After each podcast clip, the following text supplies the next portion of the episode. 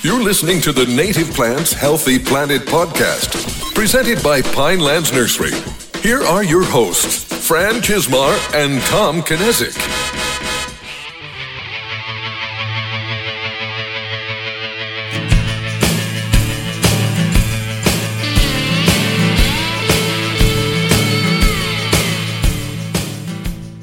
Welcome back to The Buzz, brought to you by the Native Plants Healthy Planet podcast, presented by Magic Mind and Pinelands Nursery. I am Fran Chismar. And I'm Tom Knezick, and today we're buzzing into episode 137, and uh, we have a good list of follow up to, to get here, We- Fran, before we get into the native plant content that everyone came here for. You look naked without your I know it's. Uh, I forgot my computer at home, which is not very far. It's a, a five minute walk and uh, two minute drive, but I said I'm gonna go. I'm gonna go raw. old school. I'm going gonna, old school. Yeah. You look Well, like a sport, like a newscaster. what I can't remember was it uh, the the newscaster. I can't remember his name, but he's like, "F it, we'll do it live." That's what I'm doing right now. We're just gonna go with it. But awesome. I have my notes. Yeah. So, uh, first thing on our follow up is we're very happy to announce that a native plant every day with Tom and Fran uh, season two will start March 6th. So, uh, we have a production assistant helping us this year, and we're it's it's a very similar format. We're just changing it a little bit, uh, but we do have someone putting the plant information together, which hopefully means mm-hmm. less errors because Yeah. I'm not involved. She is much more thorough Yes. in research than you. I do think she's going to consider it a slight that you call her a production assistant. I would have called her our producer for for that show. Ah, okay, you know what? It's seeing as she's uh, doing all the work, and we are literally just the the voices of, of the show. All right. You know, I will call her our producer for that. So she'll get a producer She'll get a show production credit, credit. She'll get a show credit. But uh, I know she has about three weeks worth written already, and uh, because she's writing it and Tom and I don't know what they are, we'll both be able to guess. Mm-hmm. At the beginning of the show, and I think we're going to do a little bit of like a wheel of fortune where there's some givens Yep. uh, every week. So we'll we'll mix it up a little bit. There's I think we're continuing on continuing on with the lightning round. Yeah. So, that was um, a good addition. I agree. So hopefully this is a little more streamlined uh, this season. So Yeah, I'm looking forward to it. We're going to start recording here in the next within the next month. So we just got a new review saying please, please more episodes. So there you go. All right.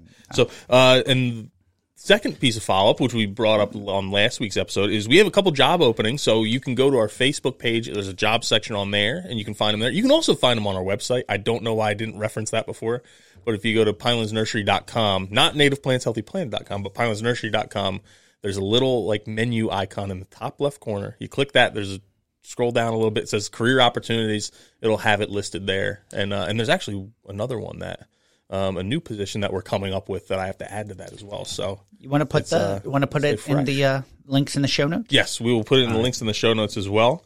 Um, but yeah, we're looking for a, a seed salesperson.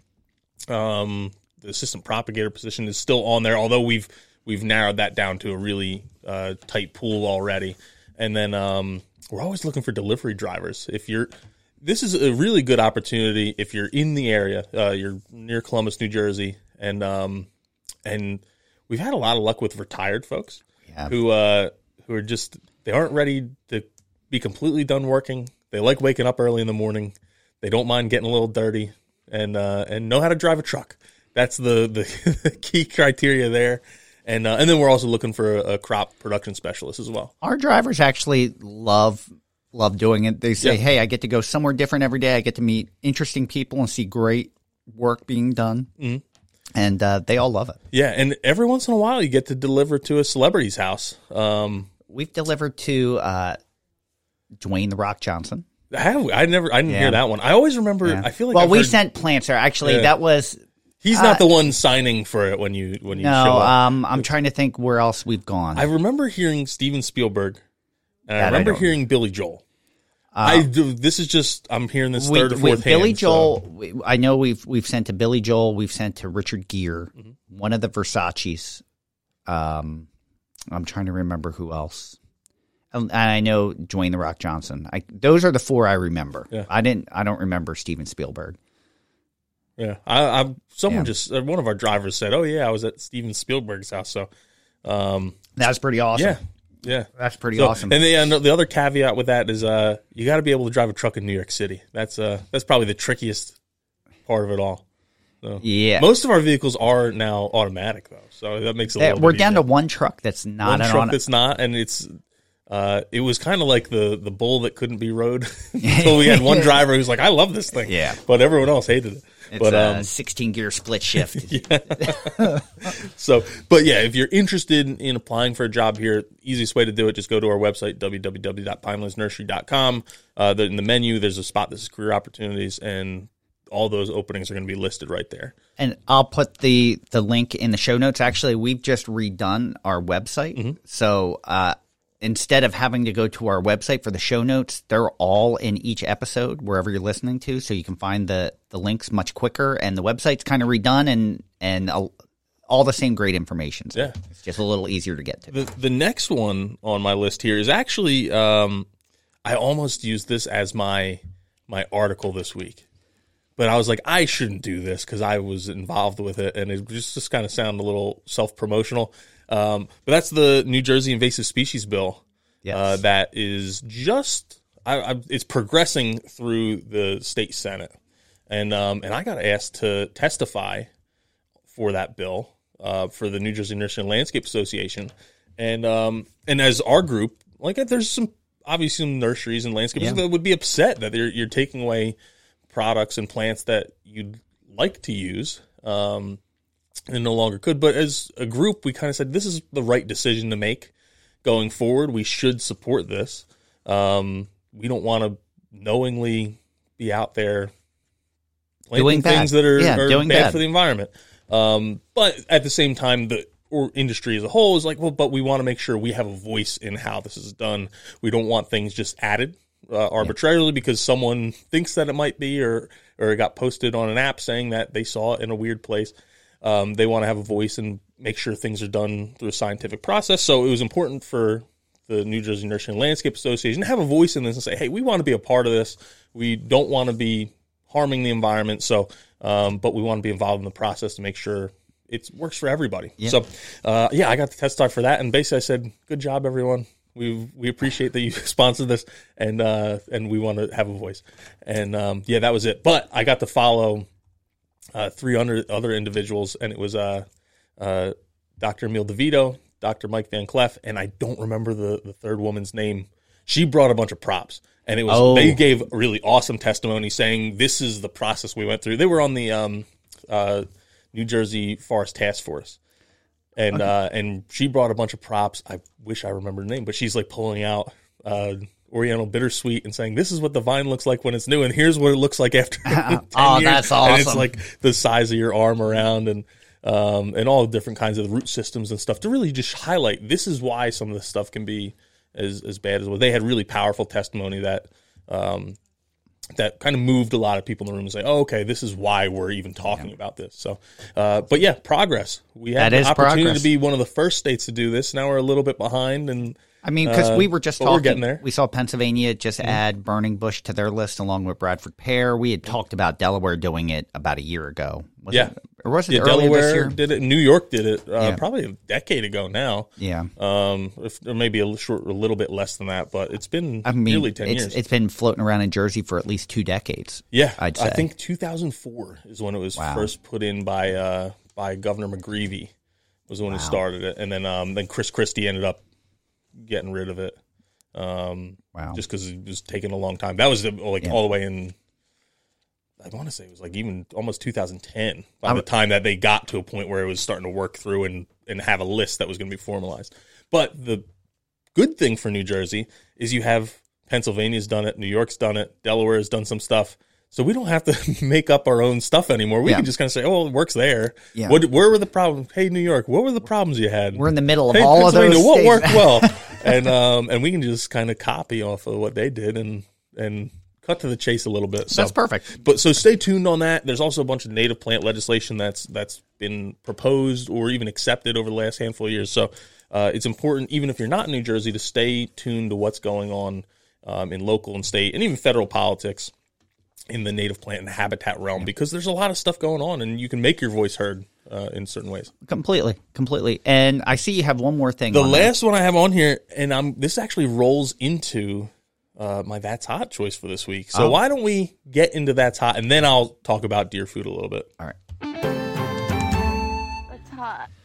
All right, I'm going to let you go yeah, first. so so my pick for a plant that that's hot, or that's hot this week is uh, shagbark hickory, which is Carya ovata. And you may be wondering, okay, Tom, this is another real weird choice for this time of year. No, I don't think Um, so. You don't think so? Well, why don't you think so, Fran? I think That's- the bark alone it, it stands out more, especially at this time of the year where there's no foliage and you're walking through the forest and, and you really get to focus on that bark. Mm-hmm. I could see that being the reason. All, all the- and and the the nuts, the harvest. Yeah, I but- didn't even think about uh, really either of those things. Okay, all it. well, it was um, we had a, a question in the Facebook group, uh, in the Native Plants Healthy Planet Facebook group, which I'm pulling up now so I can actually see who wrote the question too. But um, they were basically asking in one of our previous Buzz episodes. I was saying how deer don't prefer Japanese honeysuckle, but they'll eat it when they kind of run out of choices. And uh, he's like, "Well, I see deer eating Japanese honeysuckle, and something I key in on." And it just so happened that uh, another podcast I listened to that's kind of like native plant adjacent called Yeah. Land Legacy. I've referenced it here Yes. before. They put up an uh, episode, and it was like, "What did deer eat during the winter?" So I listened to it, and um, and it was basically talking about some of the native plants that they like to eat, and it tends to be a lot of woody browse. okay. Uh, So this time of year, you don't think about it. You think about this in like March when the plants are like about to leaf out. You have these big buds. But a lot of these plants already are budding out and have like shagbark hickory one. I walked by one yesterday, and the buds were like almost the size of like up, oh, yeah. oh, like bigger than nickel.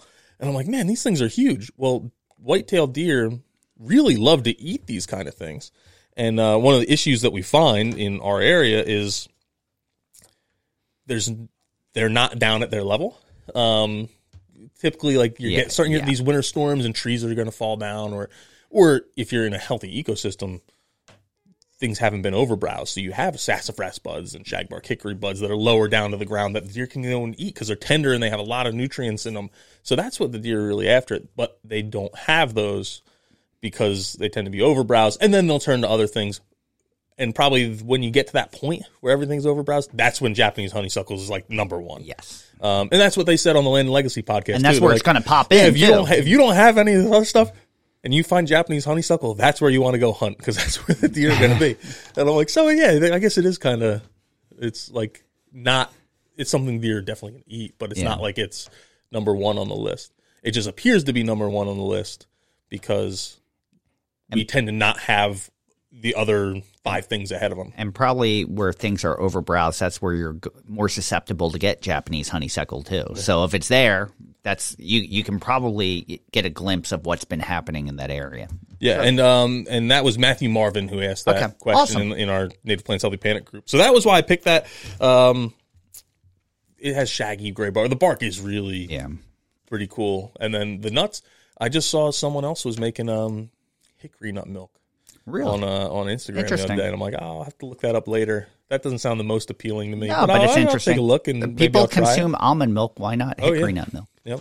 So, Fran, what did you pick this week? Uh, so I picked Carolina Rose or Pasture Rose, which is Rosa um, Carolina. And the reason why I picked this one is it's still actually green in my garden. Like some of the leaves have turned yellow, but with with the cold weather that we've had, and I know like I for this weekend for us it's high twenty four.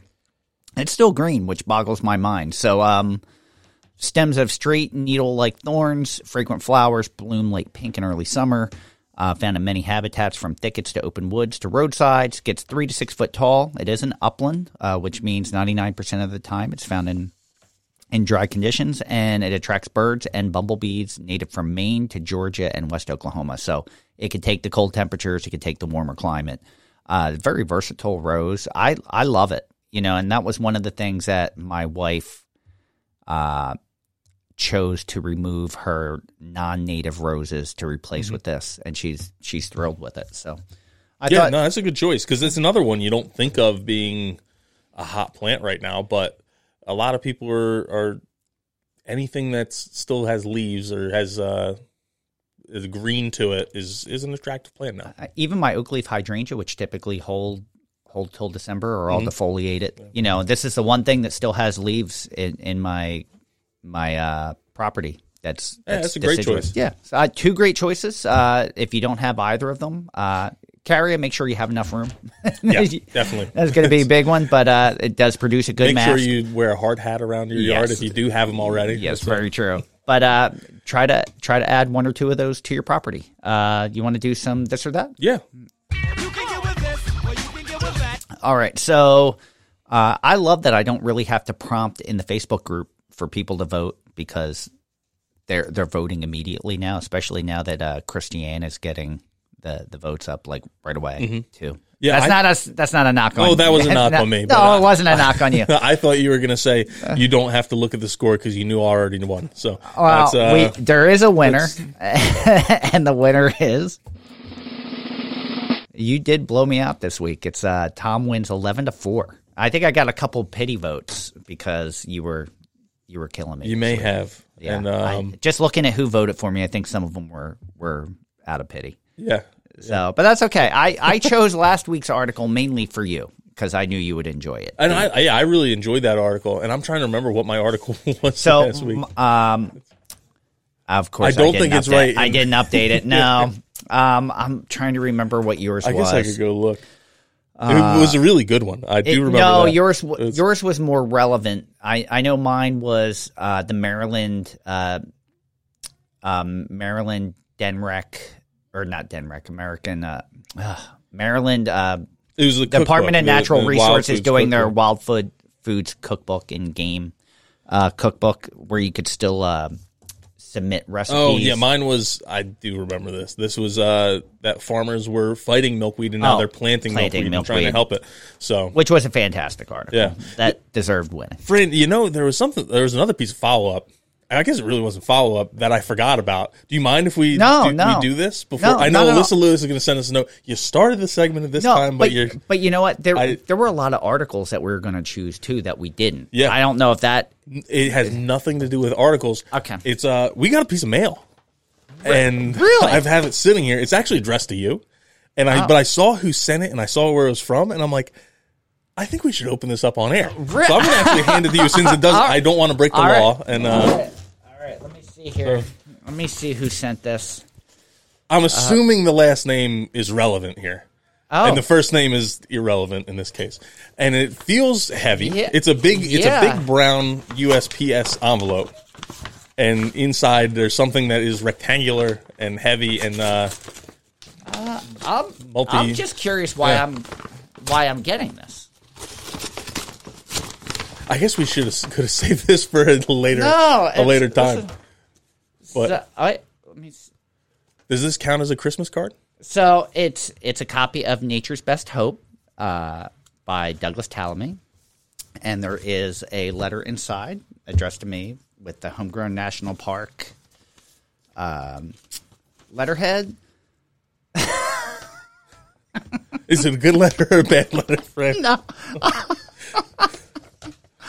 um, uh, I am just laughing because it's addressed to me at the top, and then it says "Dear Joan," and they crossed out Joan and handwrote Fran exclamation point.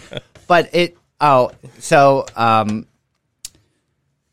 this was you know the reason why it's addressed to me is because the company made a donation Yes, to uh, Homegrown National Park, but I had done it Mm-hmm. uh, through through like we split up making donations yeah, at yeah, the end of the year, and I just happened to make this one on my credit card, and that's why I'm getting it. So it's a it's a thank you to Awesome. for the generous support, and as a thanks, a copy of Nature's Best Hope, saying if you already have a copy, uh, pass it on to to someone willing. Yeah. So Awesome. So that's all- thank you, Homegrown National Yeah, Park. That's a yeah. really nice gift. that is a fantastic gift. So I was wondering if we got a, a Dr. Tallamy had a new book coming out that he didn't tell anyone about, and he wanted us to like pre-read it and give him notes. That would have been that would have been something else. Here's a draft. Doesn't he have one coming out about oaks, or was that The already? Oaks one already came uh, out, Yeah, but I think there is another one in the. I would assume there's another one. In yeah. So, but um, what a what a wonderful gift. yeah, we should have saved that for for Grow Read a book since I don't have one this week. But Oh, uh, and it is it is uh, engraved. He he uh, not engraved. he it's- engraved it with a just it's Chisel signed. engraving is hard to do on no, paper. it's it's a, si- a it's, signed it's copy. a personalized signed copy. That's awesome. Ah, very wonderful. cool. Is it to Fran or is it to Joan? It's actually to Fran. Here, but look at the. I'm not trying. Here, look at the letter. That, you'll you'll see why I'm laughing. It's it's pretty Yeah. pretty funny You're Joan. and crossed out into Fran. but above that it says Fran Chismar, like and the address and everything. But then it's I I just that was a very generous gift. Oh yeah, Thank but you. yeah, Michelle and Doug, we do really appreciate this. This is, is very well received. Oh, totally. And if if you haven't donated to uh, Homegrown National Or Park, or signed up and Signed gotten up. yourself on the map. did did you? I am on the map, I yeah. am on the map also.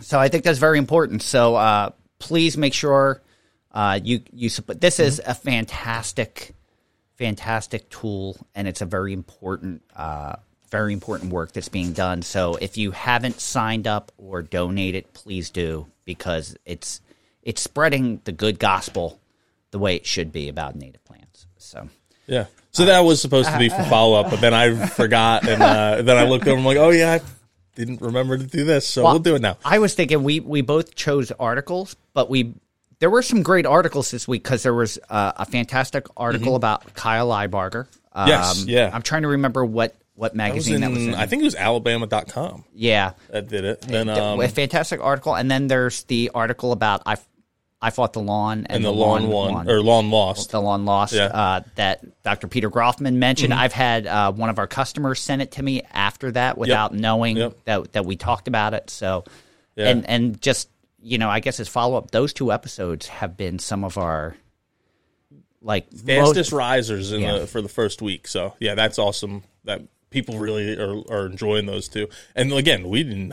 I'm embarrassed. We did not know who Dr. Groffman was until Yeah. until we saw his face on our Zoom screens. but uh, it's just the beginning of a beautiful friendship. Yep. So, all right, so you won. Would you like to go first or second? Um, I, you know what? I was gonna go second, but uh, yeah, I'll go second. Okay. All right. So, uh, my article for this weekend it's not a big one. I can read the whole thing. Actually, it's I didn't even put the whole thing in here, but uh, I've been going to the LA Times a lot recently because they've been posting a lot of native plant articles. We had the one about inclusivity and the um, California Native Plant Society. Um, this one is by Jeanette Marantos, and it's called Native Plants Are Bringing New Life to LA's Ravaged Areas. Here's how to help. Tis the season for restoration, right? Restoring ties with family and friends, restoring faith in our fellow humans, restoring hope that somehow love can prevail, and restoring habitat in the fire and human ravaged areas of Southern California, which actually sounds a lot more doable than world peace. Here's the rub, however habitat work is pretty popular too. The artic- this article was supposed to be about the volunteer opportunities at Rio de los, de los Angeles State Park this month um, planting native plants to restore habitat in a former rail former rail yard. But those volunteer slots offered through the state park's volunteer cal- calendar and restoration partner Theodore Payne Foundation have already filled up for December, as have similar restoration projects in Kuruvungna Sacred Springs in Sawtelle and Los Angeles State Historic Park in Chinatown. So, if you're interested in rewilding, i.e., restoring native plants to prevent erosion, capture rainwater, and help native birds, insects, and other animals survive, there are many upcoming volunteer opportunities this month and beyond. You can help restore some ecological balance to our region while learning from people who work with native plants every day to rebuild our fire scarred hills and contaminated urban areas. Rio de Los Angeles is a good example of how restoration works. This newish park sits in the middle of an industrial zone and residential area in Glassell Park, close to the eastern banks of the Los Angeles River.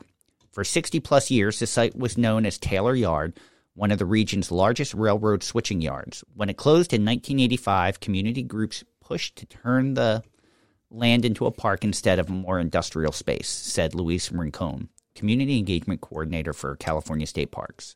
Partnerships were formed between state and city, and Rio de Los Angeles State Park opened in 2007 with city supervised playgrounds and athletic fields and state managed hiking trails laced with native trees and shrubs. Volunteers helped put those plants in the ground, and more than a decade later, it's hard to realize that you're in an urban industrial area. The trails are lined with large sycamore, black walnut, and cottonwood trees. There's a uh, scent garden filled with fragrant sages created by landscape designer Margaret Oakley Otto.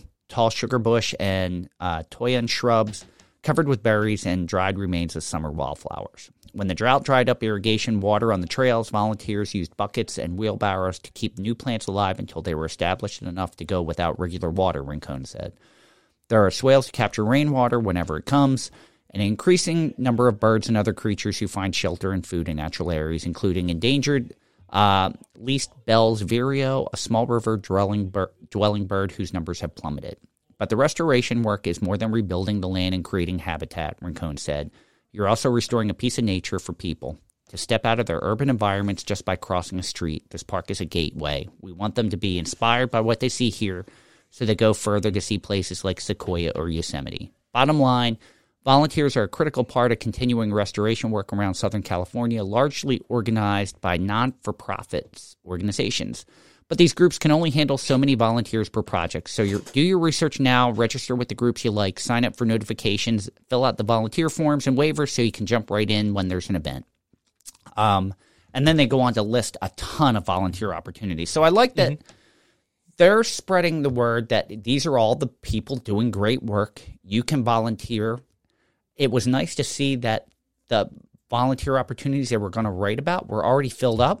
so in the article, I think they go into the next two months worth of volunteer opportunities and list so many different things. So it's nice to see that work is being done to create these places for people to go, that they're thriving well, that the people care about it, and there's so many people caring about it that these slots are filling up very quickly. Oh, yeah. So and and it's being done in the LA Times, uh, which is fantastic. Like it's just it seems like these are becoming more and more um, constant po- articles. Yeah, we we joked around about it in our last episode that it was you like we are being really serious that when we started it was kind of hard to find some of these articles. Now some of it was we just weren't in tune with where they were being written, yeah. but um oh just over the last 2 years it's been like changed oh yeah, the New York Times has something in there at least monthly. Yeah. um, if not significantly more often than that. And it's just now it's like different parts of the country. It's just a regular component of their their publishing. We've seen it New York Times, Washington Post, LA Times, plus all the, the smaller ones throughout. Mm-hmm. Yeah. But it's just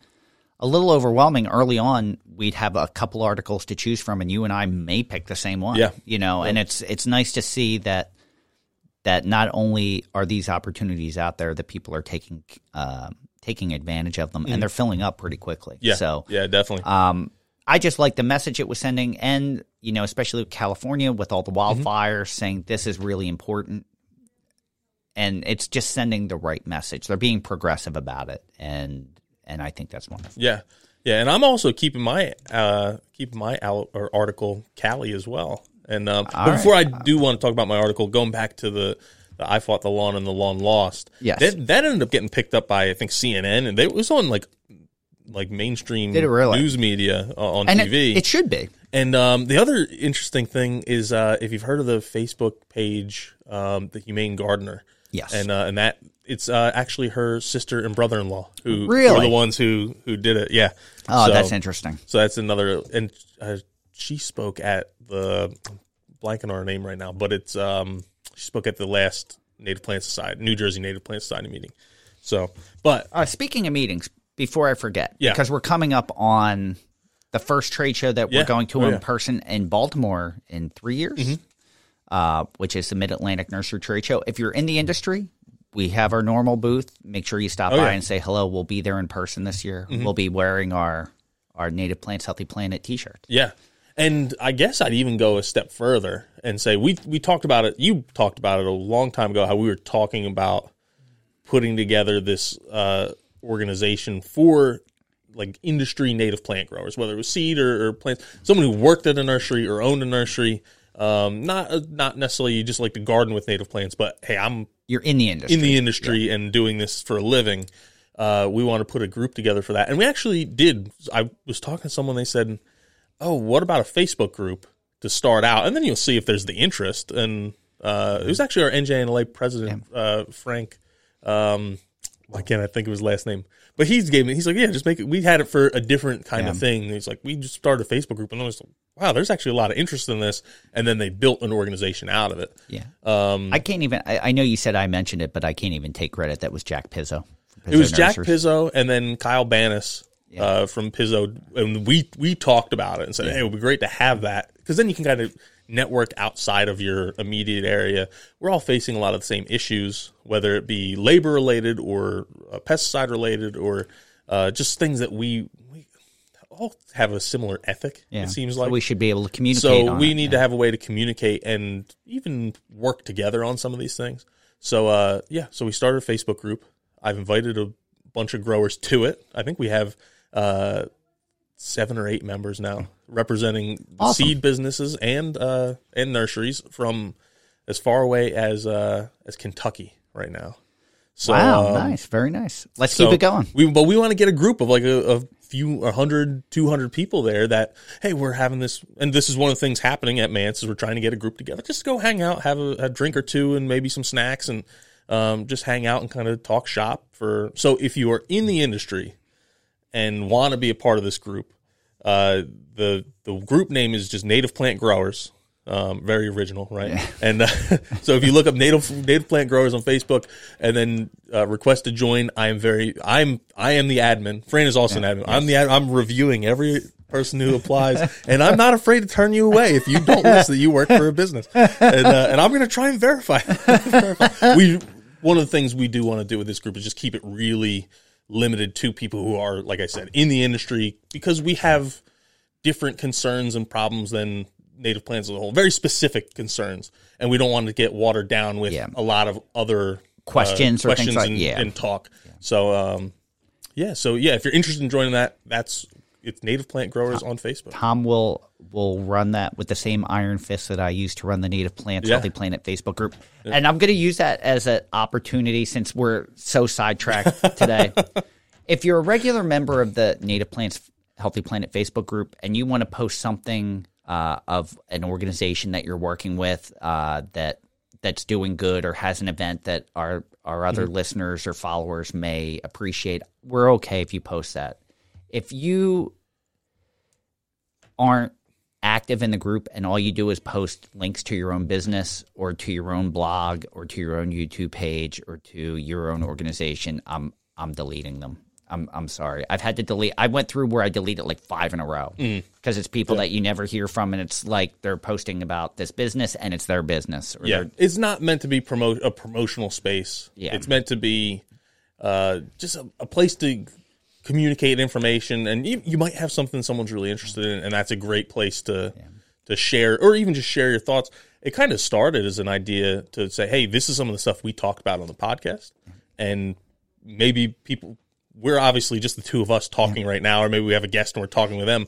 But there's people who want to chime in their own thoughts, and um, like like the question we referenced earlier about deer food. That's Yeah. something I said. They were able to respond to me, and we were able to have a little bit of communication outside of the show, which is perfect. show there. So that was kind of the idea behind it. It's not necessarily a promotional space. It's a way to advance the message of native plants and collaborate and and even argue about some stuff a little bit in a friendly way. Yes. So- Yeah. You know, it's meant to be a community. So, and I'm sure that the people that I'm talking about whose posts I erase don't even listen to the podcast, so they're not going to hear this, and that would make sense. But just it's just a friendly reminder. I've had to really clean clean out some posts like over the last month Yeah. as the community grows. You know, it's it it gets attention. So Yeah. So now we're going to get to my article, and we're we're going going back back to. Cali Cali, All and uh,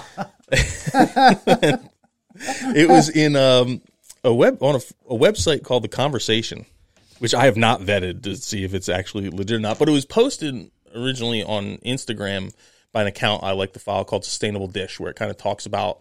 She's a nutritionist, and she talks about how some things have been demonized in nutrition that it's more of a a media thing and a, a some of you a lot of our nutritional basis today has been picked up by here's a flashpoint that we can get people riled up so let's run with it and say oh like the atkins diet and Yeah. all carbs are the devil she's like it's not it's a lot more nuanced than that and there's some things that have been just mischaracterized and she's trying to correct some of that so she posted this um this article and then I read it. I'm like, oh, this kind of makes some sense. And it was written by someone from NASA. So uh, I guess that I'm sure they're pretty smart. Yeah, and um, I do want to credit the authors here before uh, before I forget. It's um, Shane Co- uh, Coffield from NASA, and then James Randerson from University of California, Irvine. Okay. And the title of the article was Satellites Detect No Real Climate Benefit from 10 Years of Forest Carbon Offsets in California. And um, I'll read some of the article and then give some of my thoughts. All right. So, many of the companies promising net zero emissions to protect the climate are relying on vast swaths of forests and what are known as carbon offsets to meet that goal. On paper, carbon offsets appear to balance out a company's carbon emissions. The company pays to protect trees, which all uh, absorb carbon dioxide from the air. The company can then claim the absorbed carbon dioxide as an offset that reduces the net impact on the climate. However, our new satellite analysis reveals that researchers have suspected for years forest offsets might not actually be doing much for the climate. The findings send a pretty grim message about efforts to control climate change, and they add to a growing list of concerns about forest offsets. Studies have already shown that projects are often overcredited at the beginning and may not last as long as expected. In this case, we're finding a bigger issue a lack of real climate benefit over the 10 years of the program so far. Forest carbon offsets work like this. Trees capture carbon dioxide from the air and use it to build mass, effectively locking away carbon or carbon away in the wood for the lifetime of the tree. In California, landowners can receive carbon credits for keeping carbon stocks above a minimum required baseline level. Forest owners can then sell the carbon credits to private companies with the idea that they have protected trees that would otherwise been cut down. Uh, up until this point, Yeah. and even after this point, uh, these measurements for that baseline have been manual. They're basically sending someone out to actually physically measure the trees and estimate how much carbon it would be um, uptaking. This article is kind of saying, well, we can actually study a lot of this by satellite Yeah. and um, and see Which makes sense. actual data Yeah. versus uh, approximated data. Uh, so satellites offer a more complete record than on-ground reports uh, collected at the offset or off, at offset projects that allow us to assess all of California uh, since 1986. From this broad view, we identified three problems indicating a lack of climate benefit. Carbon isn't being added to these projects faster than before the projects began or faster than non offset areas. Uh, two, many of the projects are owned and operated by large timber companies, which manage to meet requirements for offset credits by keeping carbon above the minimum baseline lever, level. However, these lands have been heavily harvested and continue to be harvested. And then three, in some regions, projects are being put on lands with lower value tree species that aren't at risk from logging. Uh, for example, one large timber company in the redwood forest of northwestern California, the offset project is only 4% redwood compared to the 25% redwood on the rest of the company's property. Instead, the offset project's uh, area is overgrown with uh, tan oak, which is a tree I'm not familiar with, um, which is not marketable til- timber and doesn't need to be protected from logging. So, one recommendation from this uh, this survey or study is to begin using satellite data, data to monitor forests and confirm that they are indeed being managed to protect or store more carbon. For example, it could help foresters create more realistic baselines to compare and get offsets against. Public available satellite data is improving and can help make carbon offsetting more transparent and reliable. Uh, California can also avoid putting offset projects on lands that are already being conserved.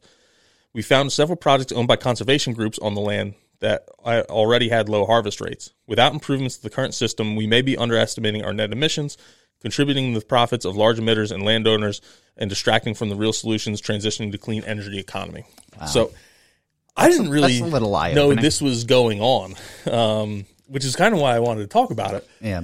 and it it makes sense, and that's how we've even talked about it with these. Uh, I, there's it's shopping season here for uh, for all the holidays, and seems like almost half the things you buy, they're saying, "Oh, we'll plant a tree if you buy these shoes, and we'll plant a tree." I can't. I bought something the other day, and it was like, "We'll plant a tree," and we we've tried to clear up already that those aren't the people. It's not like you buy a pair of shoes, and then the CEO of the shoe company is going out there and planting, planting a tree. one tree. No, they're they're paying another company to do it. That company is speculatively planting trees. Typically, Yes. And this isn't a blanket statement, but typically this is how it works.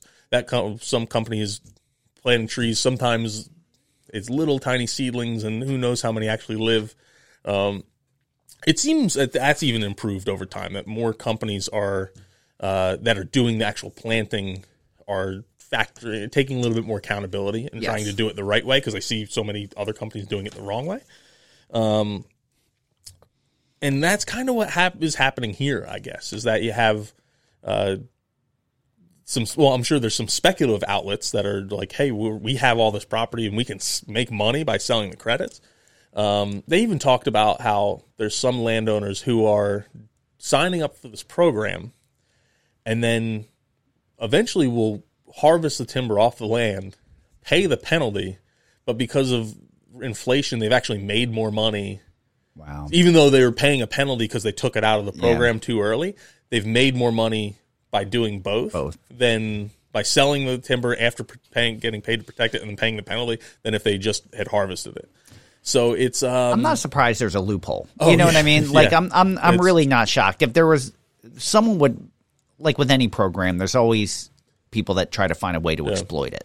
Now, the, the first thing I do, well, now I've said like five other things. One of the things that it is important to point out here is it's only 10 years worth of data. So it's, you're talking about forests. Obviously, things happen in forests way, way slower than 10 years. Yeah. It's a, a very, but it can kind of give you a trend that you're going to either see continue to follow or it's going to drastically change. Um, but typically those trends will continue the way they are. Yeah. It's um but yeah, it's it's an interesting idea. Hey, let's use technology. You don't have to have boots on the ground. Now you start seeing some disparities. Now you can Yes. target. I'm going to put boots on the ground here and here and here. Um, the rest of it you can kind of see from overhead. Uh, another thing that was interesting is how much of these are overvalued to start out. Because we, I think Fran and I can see your face. We agree on that a lot. A lot of times we look at stuff and it's like, oh yeah, this is going to do X, Y, and Z, and it ends up being like ten times what it ends up actually being is the the boardroom promises that are made. Yes. So it's um yeah, there's just a lot going on in this that I did not understand or, or knew was going on before. I appreciate the use of technology to better measure this. And it's only 10 years worth of data, but I'm glad now that Yeah. they're they're doing it and it can be redefined. You know, that that gives you a way to at least say these are the problems with the current system, let's fix it and move forward and and do some better good rather than just letting it it go the way it was or, or or getting rid of it. So it, it's good intentions that I think were somewhat exploited that hopefully can be reeled back in. Another conundrum that they touched on I, I only included a few paragraphs of the article, but um was we're talking about California. Yeah. and they've been having a lot of wildfires. And so you have a program, money has been paid out to a landowner for this program, then you have a wildfire sweep through. It's going to take a long time to rebuild that carbon. Well, you've released a whole bunch of carbon through that fire that was previously conserved.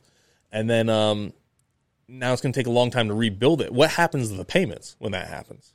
And uh, yeah, there's a lot of moving parts here and um, it's I think it's a, probably a good program. Yeah. In at the the heart of it, It's a progressive program. making sure to close up some loopholes and and and all another thing that we talk about a lot too, and this is the whole purpose of Southeastern Grassland Initiative is we really focus on forest being the the number one thing for capturing carbon and kind of ignore salt marshes and grasslands and the ocean and all these other things. And so, hey plant trees plant trees plant trees. And maybe that's not always the what's supposed to be there or the the best um, place for our time and, and money to go into. You know, I, I I'm not going to say who or what, but I was dealing with with a customer that has a their customer uh, destroyed basically marsh for their property for the view, and they have to redo it, and their customer is pushing for plant material that they know won't survive, so that they can get the view back. Yeah but they're missing the point of what that protection does and what it's going to end up doing to their property have if they they don't do it. But the reason why I was smiling when you were talking was I was picturing like a tree mafia, a forest mafia out in California, like gonna make you an offer. You know, it's I'm just like like anything else that gets exploited. Like I'm like I wonder what that that forest mafia contingency is Oh, out yeah. in out in California. because it probably does exist I'm But, sure uh, it probably yeah, does. I guess a lot of it is like a lot of these. It what is exposed. What uh, this article started to expose a little bit for me, which I guess I already knew deep down, is a lot of these climate pledges that companies make.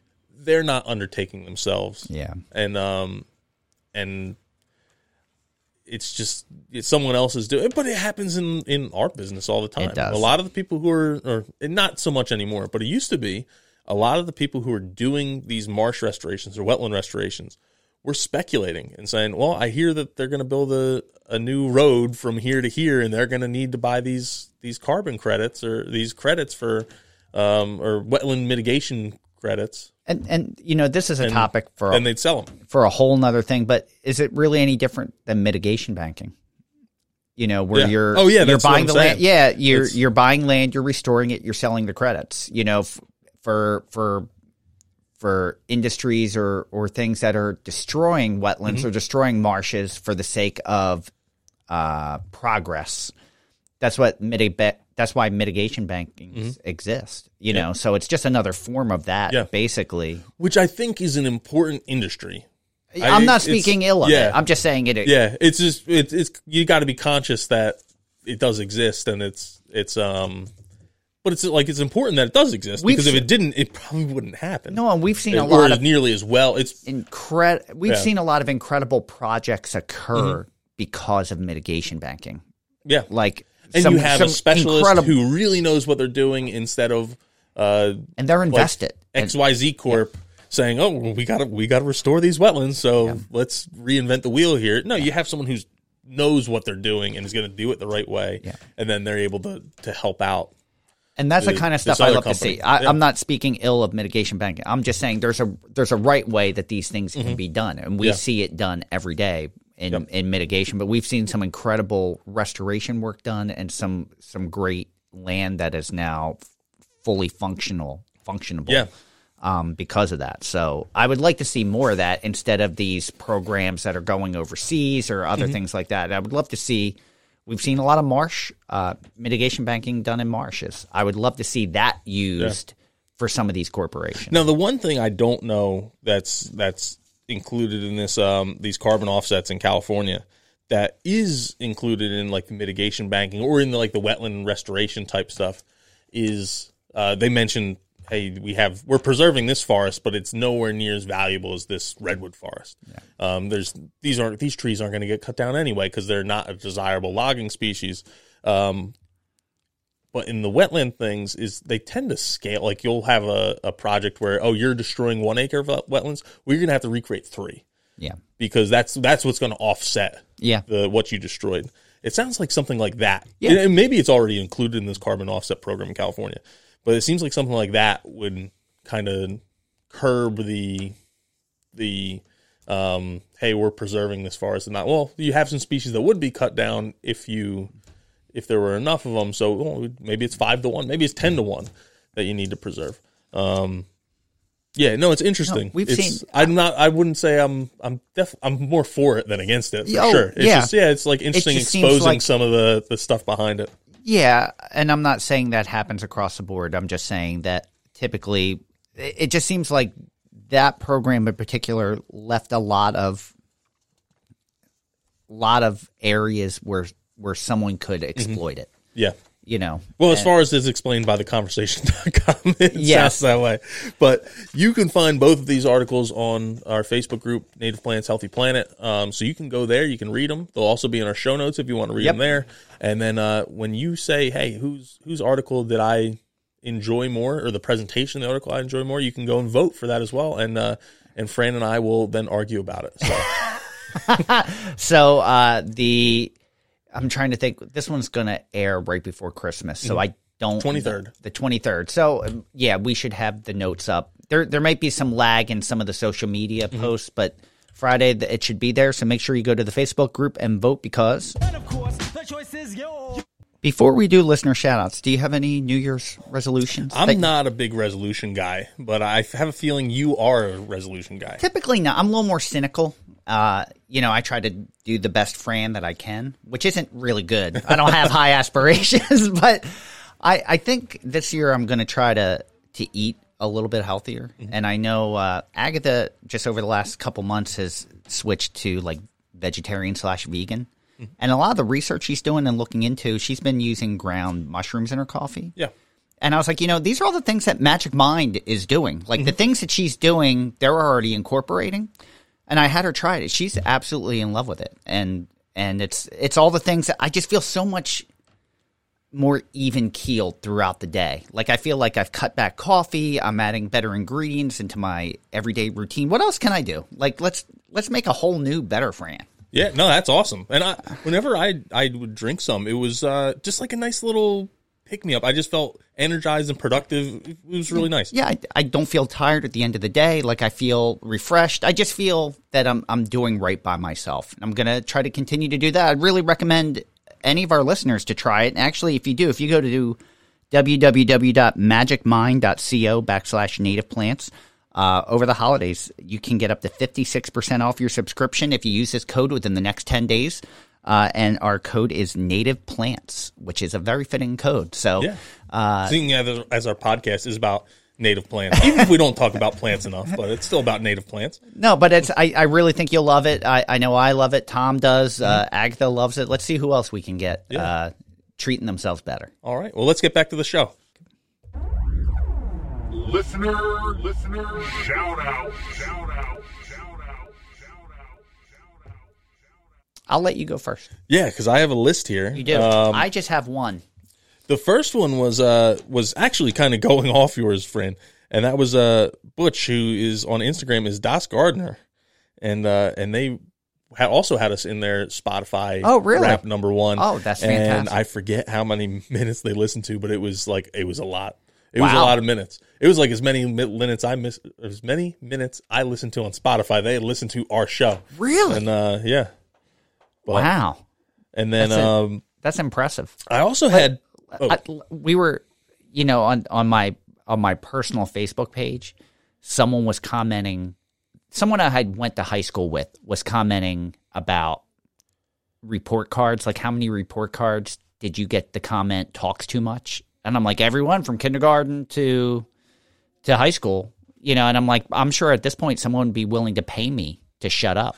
so, and there you go. Someone's someone's actually listening to that much of us by choice. by choice. That's what's crazy. That's impressive. Let me. I, I've pulled up here. They listened to ten thousand and seventy nine minutes of, of Native Plants Healthy Planet.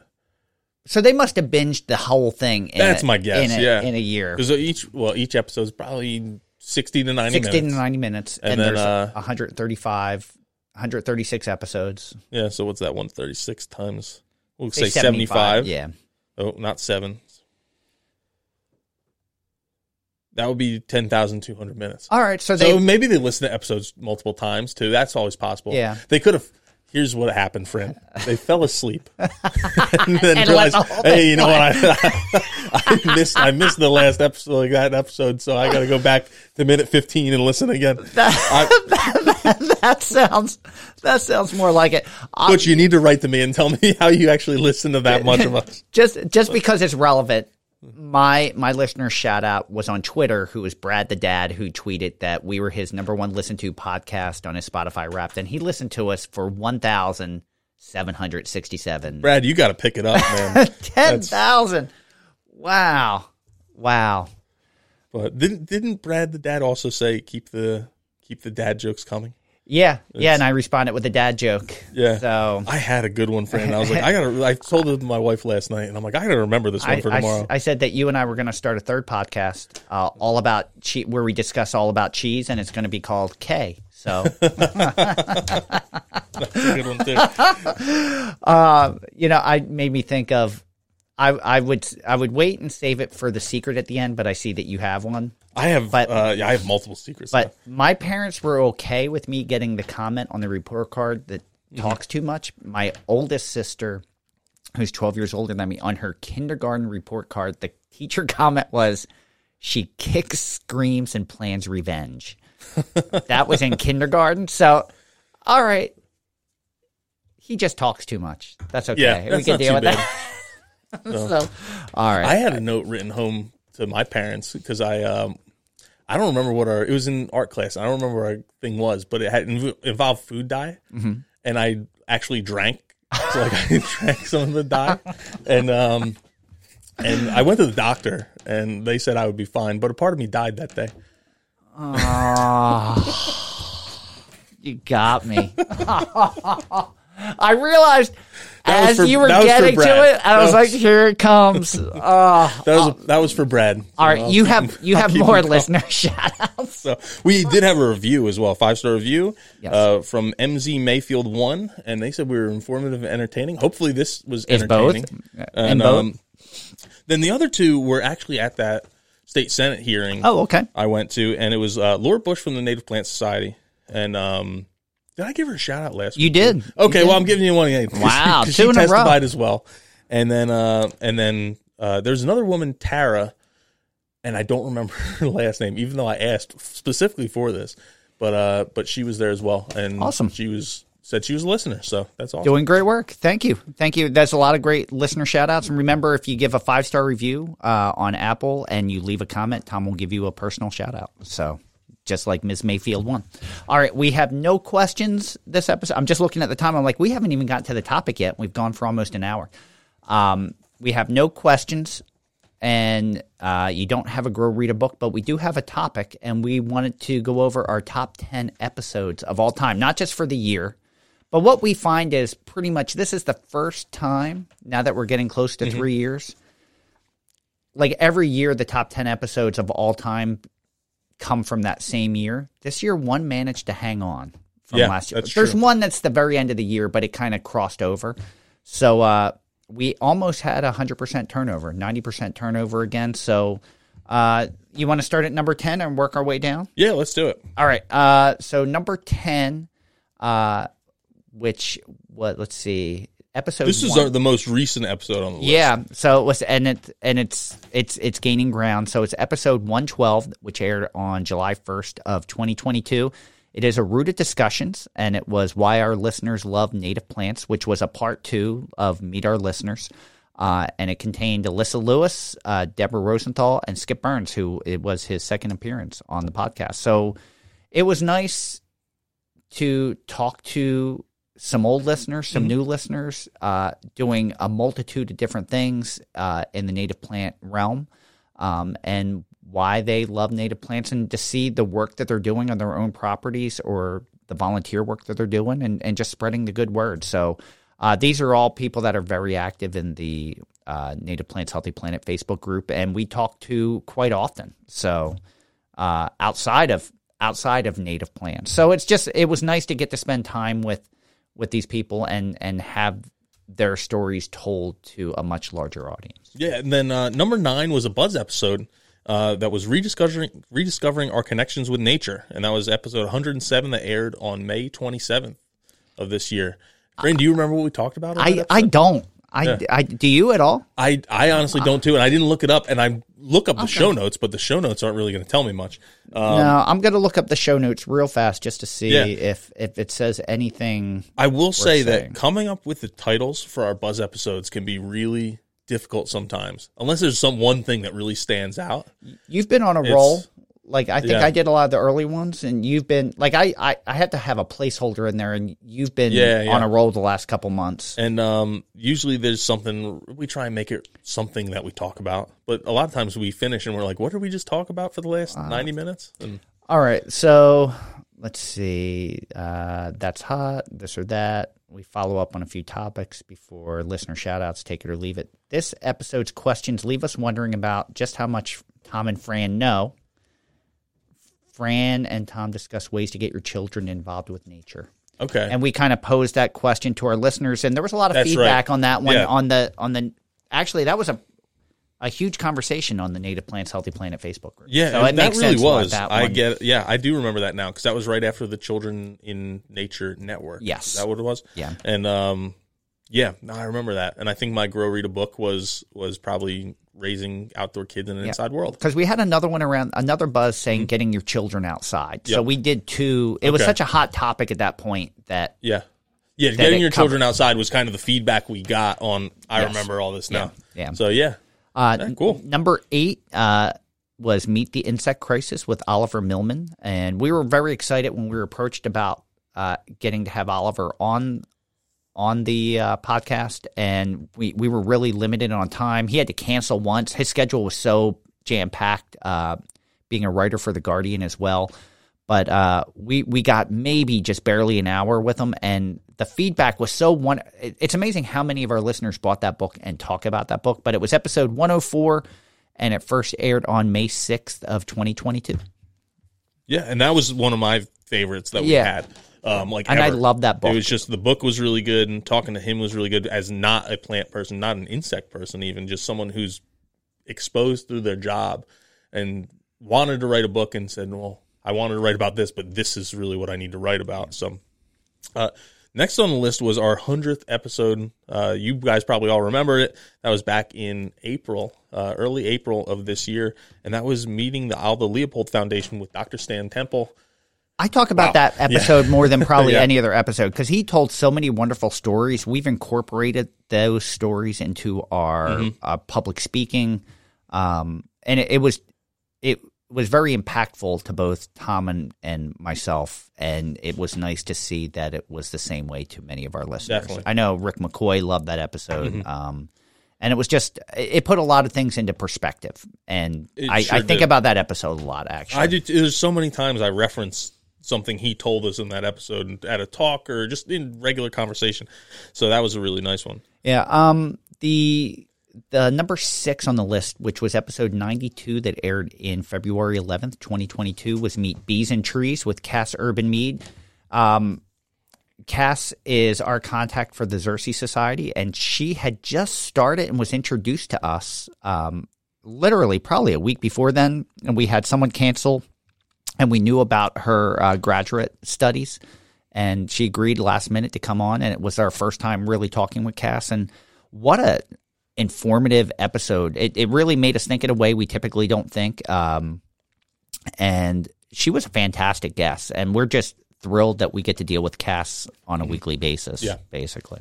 Yeah, no, she's uh, just fun to talk to. It was eye opening on that episode and how much fun she was to talk to, and then we get to do it all the time. So that's yeah, great. which is awesome. Um, uh, number five was another Buzz episode. Fran, you gonna look up the show notes for me? I am so. Uh, And that was uh, "How Does Your Garden Grow," which was episode 105, and that was also in uh, on May 13th of 2022. Uh, let's see. You shared a classic book and Grow Read a Book. Um, and we shared what was happening in our home garden, uh, home gardens, and we gave away a Yeti yep. on that one. Yeah, So- that's right.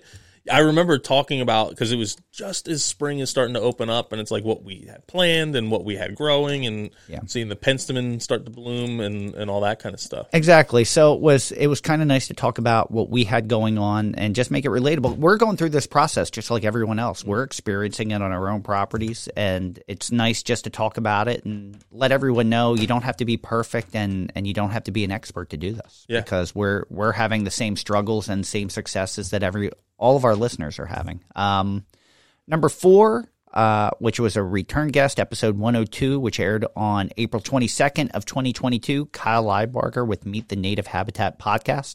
Uh, Kyle launched uh, uh, his own podcast, and this was our way of getting our listeners uh, familiar with it. So I think he was only a few episodes in at this point.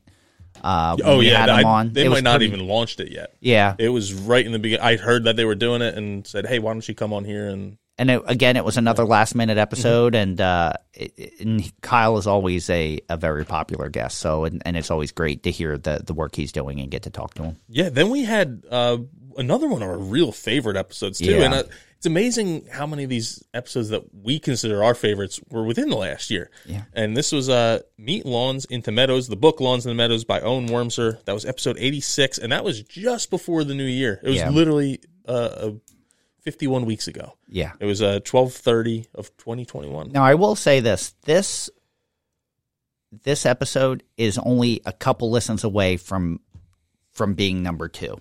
It's it's going to overtake number 2 very shortly, but it very popular episode. Yeah. Which number two is also has been up there for a long time. This It- is the oldest episode on the on the list. Yeah, but number before I forget, Owen Wormser, like that one. I think what I liked about that episode was learning about Owen's childhood and growing Yeah. up off the grid and how he took those lessons with him and shared them in the book. And a lot of people wanted to know more about how Mm-hmm. to convert your lawn into to meadows or why. And it wasn't a very preachy book at all. It was Yeah. a very factual uh, step by step. One of the things for me that stuck out about that episode too is we're we're in central New Jersey, and most of the contacts we have, they're in this business that that do this kind of work are in central New Jersey. So even though he's only in Massachusetts, Massachusetts, Yeah, right? Yeah. Um, It's just nice to find out about people who are doing very similar things or have very similar uh, ideas for what they want landscapes to look like in other parts of the country, even though it's still the Northeast.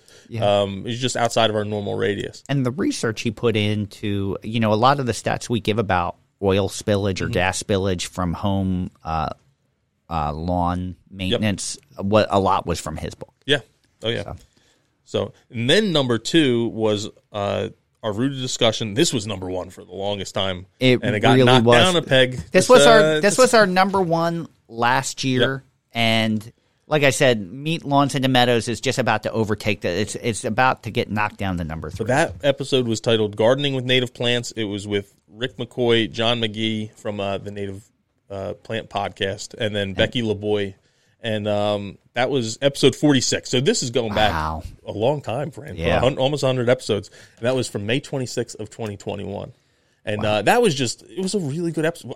We talk about soil way more than I was expecting to when we're talking about gardening. No. we're talking about the soil and how important soil is. it was very relatable. There were a lot of good stories uh, that were shared in that one, and and it's not that it was so far ahead that other ones are catching up. It's still getting listens Oh, yeah. every day. I look, I'm like, wow, it's amazing how often this episode gets listened to. Mm-hmm. Um, fantastic guests, great conversations, uh, a lot of good information passed along. So. Um, so the number one episode, I guess, should Yeah, we do, do a you drum have roll? a drum roll on there, Fran? You can hit it. Otherwise, um, You want to? You can say. Go ahead. no, you got it. I did the last two. All right. Uh, the the last one is Meet Native Plants in Small Spaces by Joan Brandwine. It was episode number ninety eight, and it aired on um, March twenty fifth, twenty twenty two. And again, a nut, this was a listener of ours that reached out to us to tell us about the work they were doing, and we literally had her on the podcast the very next day, and it aired the day after that. Um, she she was doing something that answered the questions of so many of our listeners is I have this kind of yard. I don't know where to start. What can I do to make a difference? And she addressed all of that very quickly.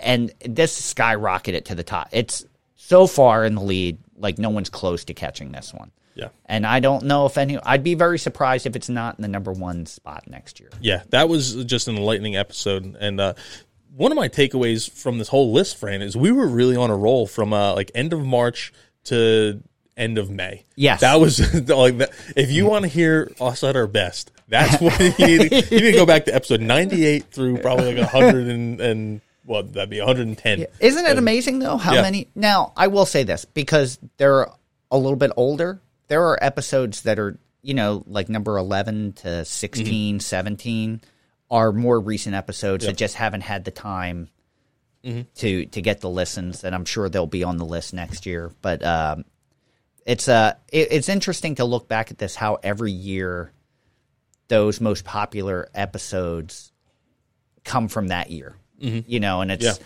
which I, you know, every time a, a listener says, "Oh, I discovered you guys," and I'm going back to the beginning, I cringe a little bit, and I'm like, "Oh, thank you for at least listening now to see what it's become before you go back to the beginning and go through that whole evolution."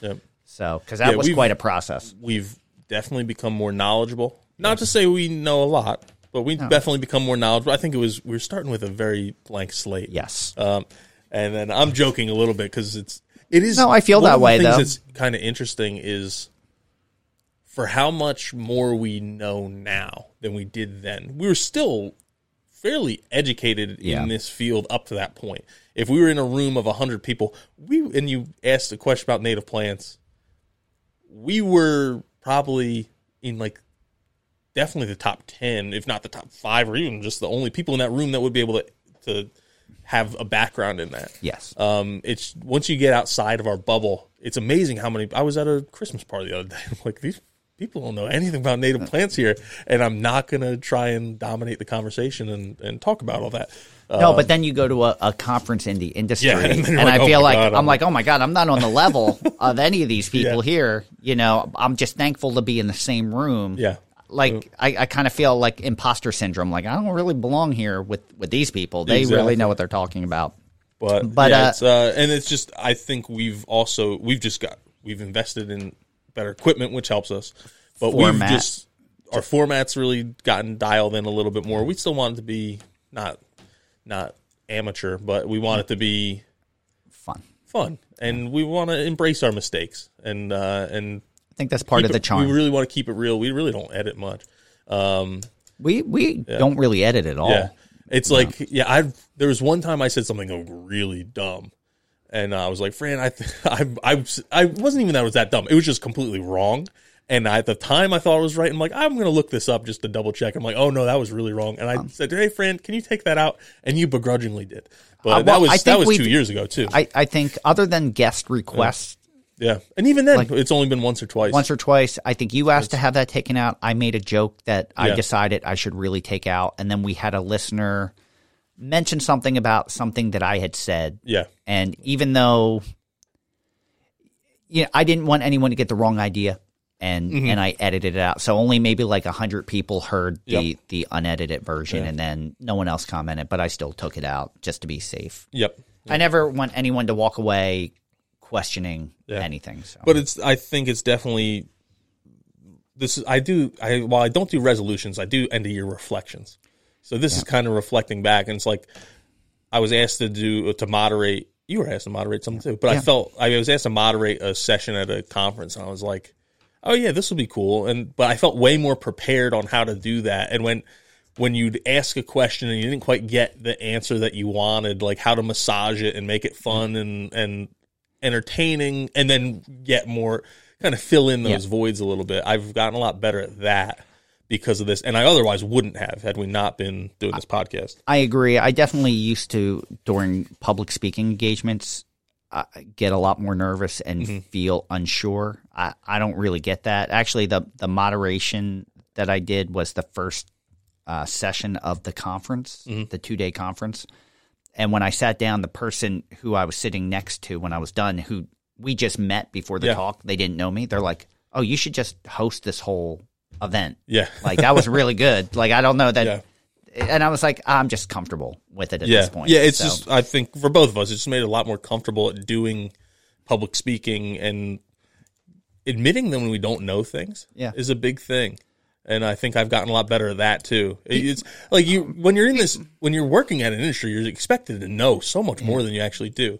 And it's like it's so easy to just kind of like BS your way through it when someone asks you a question and like and hope they People know they that. don't know. they they sense that, Yeah. that they they appreciate the honesty. I But, think uh, we're we're both very good at being honest about what we don't know.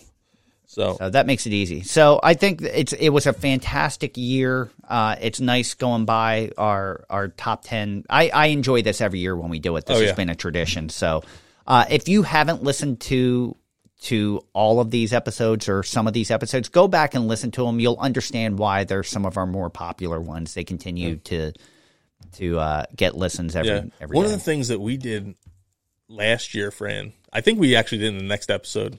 Uh, a year ago, we did in the following buzz where we actually listed some of our favorites, and if we were to recommend people to go back, you want to do that in the next I buzz? think so because um, I'm looking at it and like even though I loved a lot of these episodes, I wouldn't put them as like my favorites that we've done. All right. I would I like they're obviously very close. We I like a lot of our episodes. Uh, you But, know um, what? The the There's some that I'm like, I would call, I guess I would consider them underrated. I'm like, this is one I really liked, and I'm surprised it's not in our top 10. yeah, you know, I know the Aldo Leopold one. And then kind of Like, just like if what we there, would but- recommend people listen to if they're if this is the first episode they're listening to, or I guess Like, I'll be honest. next buzz is the first one. Our- this is what we think you should listen to for the best of us. Like I, I don't want to give a spoiler. I was going Yeah. to say what one of my favorites is, but we're going to wait till it. the next Uh, buzz. No free content. All right, no free content. You got to wait for the next one. All right. So, Um, you have a really fun take it or leave it, and it's Well, very timely. and and you actually mentioned it on the last buzz, and I Oh, why I remember. think it's yeah, so good. Yeah. No, this was yours, and and I said, you know what? Let's save it for. I don't know That's if you right. said it on air, but we said, hey, let's save it for the next um, the next buzz. So Yeah. we were so Christmas trees. We're right before Christmas. Mm-hmm. Real Christmas tree, fake Christmas tree, and one step further, should it be a native Christmas tree to your area? Yeah. So this is where it's a. I'm I'm keeping it real here. Yeah. I have always been a real Christmas tree person. That being said, the last two years, three years, we've had a fake Christmas tree, Re- really? and it's all. and my wife is also a real Christmas tree person. She's just also allergic to the mold that Okay. comes with Christmas trees. Very allergic. I want to say this. Tom Tom owns a Christmas tree farm. Uh, that's not. That's not true. It- there's a farm There's, that sells there's a Christmas tree farm farm on on a property farm you own. own. All right, that's fair. I did spend a couple years selling Christmas trees, and it's kind of it's a lot of fun because um you have It's something that brings joy to people. yeah everyone is in such a good mood except for the dads, and that is a very vulnerable position for them to be in because they will literally pay anything so they can go home and watch some football. There is no way they're leaving there without a tree. Um, it's I- uh, it's kind of funny. I enjoy Christmas tree shopping. Um, just for background, growing up as a kid, we had a fake tree Mm-hmm. for as long as I lived at home, and the moment I moved out, I have had a real Christmas tree every Yeah. Mm-hmm. year since then. So Yeah, it's something I'm. It's we. My wife and I've talked about it. As our son gets older, I think it's part important part of the Christmas tree or Christmas tradition. But in the meantime, since the last couple of years before he was born, and then like I'm not going to make my wife when she's pregnant go through have, and then also have terrible allergies while she's also having morning sickness. Not going to happen. no, that's tough. Um, That's and then while he's at an age where it's not, he's not going to appreciate it as much. Uh, it's like, well, why, why also put her through that, Yeah. that, uh, like just, what's what's the word I'm looking for? She does not feel well for a Yeah. couple days right after we get it, just because it's like it really drives her nuts. Yeah. And it's important to note through the the mold that's on the Christmas trees. This is when people are allergic to stuff. There's very few people who are actually allergic to Christmas trees. They're really allergic to the mold that's on the Christmas tree. yeah. Um, but uh, so But yeah, it's something it- I think we're gonna do at some point. How sustainable are real Christmas trees? Like which is which is doing more damage to the environment? Cutting real, Yeah. growing real trees and cutting them, or producing fake Christmas trees? But you're you're purchasing and keeping for multiple years. Yeah, and that's where it's an interesting dilemma because you have a lot of fossil fuels that go into actual production and then initial transport, Packaging, those, transport, yeah. of the fake Christmas trees. You also have some that goes into the real Christmas trees, but not. It's not made out of plastic, so you don't have a oil byproduct or byproduct going into it.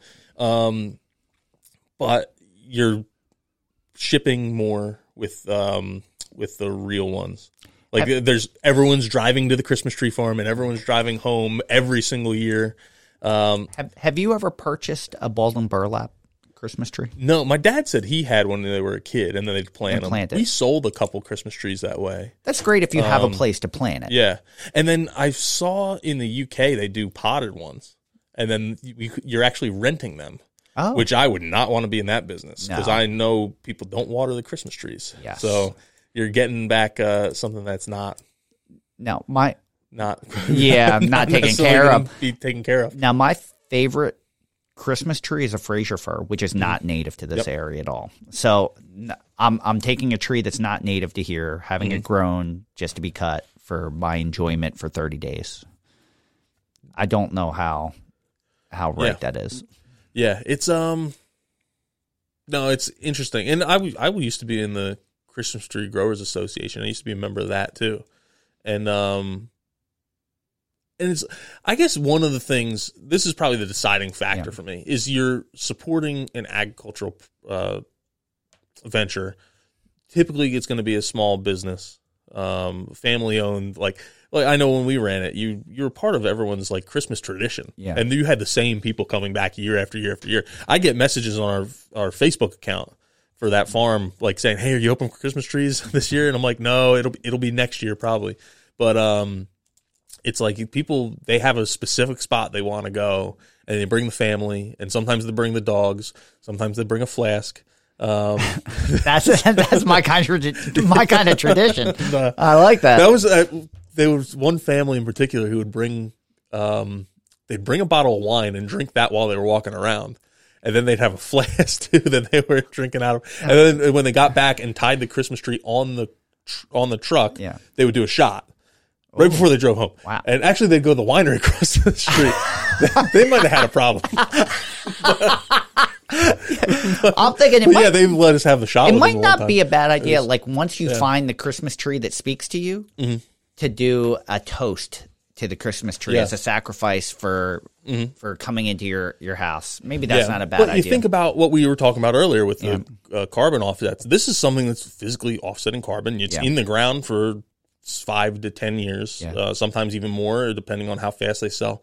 Um, so it's doing that purpose, and then a lot of times you can even repurpose them once they're out of your house. They'll use them in dune restorations. I know American Little Yes, Society does they- a call for trees every they'll year. take your Christmas trees. and um, and they'll use them for different things. You can use them, put them in the water for like reef stabilization type stuff or fish habitat. Um, I, yeah, I definitely lean real for would, sure. would you put a ten gallon Eastern Red Cedar in your? I and probably decorate? not put an Eastern red cedar, but I was thinking But like that's something native to here that you could yeah, you could turn around do a that. plant. I I would l- love to try it just for the weirdness of it, but like a pitch pine or a Virginia pine, even though they don't like look like Christmas trees. But I will People say use this, white pines. the but- the pitch pine out out at your farm mm-hmm. could be Christmas Yeah. trees. They don't harvest well, but if you're growing them in a pot, Yeah. they don't tend to like being grown in a pot. But if you could get a mm-hmm. nice, it'd probably have to be like a 15 gallon Yeah. tree Yeah. to get, you know. But to turn around and plant that or donate it to someone that could Yeah. plant it, And then you go to the West Coast and you have Douglas fir and even um, some of the like Canaan firs. There's a lot of Yeah. plants that are native to the U.S. Yeah. that are used as Christmas trees. Um, Scotch pine. I've Yeah. seen used like that kind so of stuff. So yeah, but they're not the ones that everyone. Necessarily, well, it depends on where you are. Like if you're in North Carolina and you want a Fraser fir, well, you can. Yeah, there is a native that. plant there. Yeah, that's fine. It's just not quite native here. So yeah, it's uh. So, what's it, you taking it or leaving I'm, it? oh, I'm taking it. I Yeah, definitely okay. take real Christmas tree. All right. Um, native Christmas tree. It depends on where you are. I think. okay. All right. I think it depends too. Uh, our yeah, our I'm- options are limited I definitely here. lean real. There's there's like all agriculture. There's some issues that happen there too. That you're keeping stuff alive that's not supposed to be grown that way in a lot of cases. Like, would you do a hemlock in your house? I know it's not really native here, but would you do a, a hemlock? I've never seen a hemlock as a Christmas. Either tree. have I. That's why I don't know how Yeah. feasible it is. Huh, that's an interesting. Maybe it one. doesn't like to be a cut tree, but maybe in a container it would work. I work. could use this for my secret. What did I write down for my secret? well, today? save it for your secret because I'm looking at the Yeah. time and we gotta. We, we Yeah, should we probably wrap, wrap it up, up. because you have an appointment. Yeah. Um, what did I put for my secret, Fran? It's down. Oh there. yeah, I no. This is a better one for All my right, secret all than right, what I have. Awesome, awesome. So, All right, let's wrap it up then. all right. So that is. Did we have anything else? No, that's it. No, that's yeah. it. So yeah, that's going to wrap us up for today. Thank you for joining us. We hope you enjoyed listening to the Buzz. Thank you everyone for listening Native Plants Healthy Planet, presented by Magic Mind and Pinelands Nursery. Uh, speaking of thank yous, thank you RJ Comer for our Buzz theme music, which is called Nightly Suicide. Make sure you stream or buy RJ's music uh, wherever you uh, consume your music, or uh, definitely go over to Pandora and check out his Americana playlist. Uh, you'll be happy that you did. Follow us on Twitter at Pineland Nursery, Facebook at Pinelands Nursery NJ, Instagram at Native Plants underscore Healthy Planet, and also YouTube at Pinelands Nursery. Don't forget about the question and comment line. You can call us at 215 346 6189. I will repeat that 215 346 6189. Ask a question or leave a comment. We're going to play it on a future episode of The Buzz and answer it to the best of our ability. And thank you to all the wonderful participants of the Native Plants Healthy Planet Facebook group. I love popping in and seeing all the wonderful conversations going on over there. So you can buy Native Plants Healthy Planet merch at our website www.nativeplantshealthyplanet.com. I've bought four long sleeve shirts. have you really? Yeah. I need to get. I need to get mine for the trade show. I I keep forgetting about I, it. I got one, and I will say this on the long sleeve shirts and the ones where the writing are on the back. Yeah. Those shirts do tend to shrink a little bit. Mm-hmm. So I would go maybe a little large. If you're in between, go a little large. Like I actually went larger and threw them in the dryer for a little bit to get a little bit of shrinkage. Yeah. It's the with the shirts. Some of them there's two different. There's like the classic T-shirt, and then there's the premium T-shirt. This is on our end that Yeah. you're deciding from, and the classic T-shirt is the one that shrinks. Shrinks, yeah. It's a little bit cheaper. Yeah. The premium T-shirt is one where the prices we had to raise the prices Yeah. on those a little bit so we could still That's a have nicer money to shirt. give away. That's a but it is a nicer lot nicer shirt Yeah. at the same time. So I will say this now that I'm a proud owner of a Blackstone grill, Mm-hmm. I might be getting the apron. oh, I think that's a I'm getting the apron Yeah. because I don't want to uh, splatter my clothing. Yeah. So I think that may be a fantastic That's, purchase that's for a me. good idea. I'll have to raise the price on that for you before you buy it. now Agatha did offer to let me wear her aprons, besides the fact that she's like a foot shorter than me, Yeah. they're a little girly. there you got like Uh, yeah. frills and whatnot. Yeah, need, That's- that's- need, need something a little funny. more my. But um, so you can, and we had all those new designs. We talked about them Yes. a bunch. There's a lot of cool stuff up there. Um, you can also listen to Native Plants Healthy Planet at www.nativeplantshealthyplanet.com. But you're probably going to listen on Apple Podcasts, Spotify, Stitcher, iHeartRadio, really wherever you consume your podcasts. When you're there, if at all possible, leave a five star review. It goes a long, long way to promoting the native plant message and having other people hear about us. And uh, if you do a little write up with that five star review, I'm going to give you a shout out on our next Buzz episode. So, Awesome, awesome. All right, And- you got a secret. yeah. what is it? So I originally was going to talk. This is a really dumb secret in my mind, but uh, my son built his first gingerbread house, and Oh. I've been slowly picking away at the candy on there. but when we're talking about It's Christmas slowing, trees, slowly going down in resale value. yeah. Um, when we're talking about Christmas trees, I remembered when I was in college. Did I use this last year? I don't think so. Um, when I was in college, I think it was my yeah, it was my senior year. We were living in this rundown house that was built in 1820. It was a duplex, and it was not good, nice at all. And we uh we had our we wanted to get a Christmas tree, and um I had friends of mine that I. I wouldn't say they were that close of friends. They're just people I hung out with years before. They'd cut one down from the bank across the street from their house. we weren't going to do that, so we went up to um, to our property for a little further north than there and found one like in a little in the woods and it was perfect. Cut it down brought it back put it in the tree stand and uh and then we decorated it with with um uh beer cans shotgun shells and and I think we there's like is there on the Miller High Life box is there like a picture of like a girl sitting on a moon or something like that? Oh, Or whatever is it was. I- it was some some beer Oh, box. yeah, that had okay. like a like a picture of a girl like an old timey girl. So we cut that out and that was the angel on top of the tree. It wasn't a St. Pauli girl. Uh, no no. I don't remember exactly what it was. I have a picture of it somewhere Oh. on my phone or on my Facebook from years and years ago. But um yeah that was our our ingenuity that we came up with Speaking of college, it's not uh, a secret of mine, but it's actually a story that Saul told me when he was in college. It was his, he had an apartment, I think, for three years. And his sophomore year, the house across the street put out a sofa for, for trash at the end of the day or at, at trash day. Well, in the middle of the night, they went and got that sofa because they're like, oh, this is better than anything we have in our apartment. Yeah. Well, when they moved out in their senior year, in the middle of the night, they put the sofa back on the person's lawn in the middle of the night. So they woke up the next day and go, "What? I threw this out three years ago. Like, how did this come back?" So I just That's thought that was pretty, Yeah. pretty funny. So that's a great secret. yeah well thank you everyone I'm Tom And I am Fran. Thank you again, everyone. Coming up, we have a guest uh, next week, so make sure you tune in to see who it is. And until then, keep it native.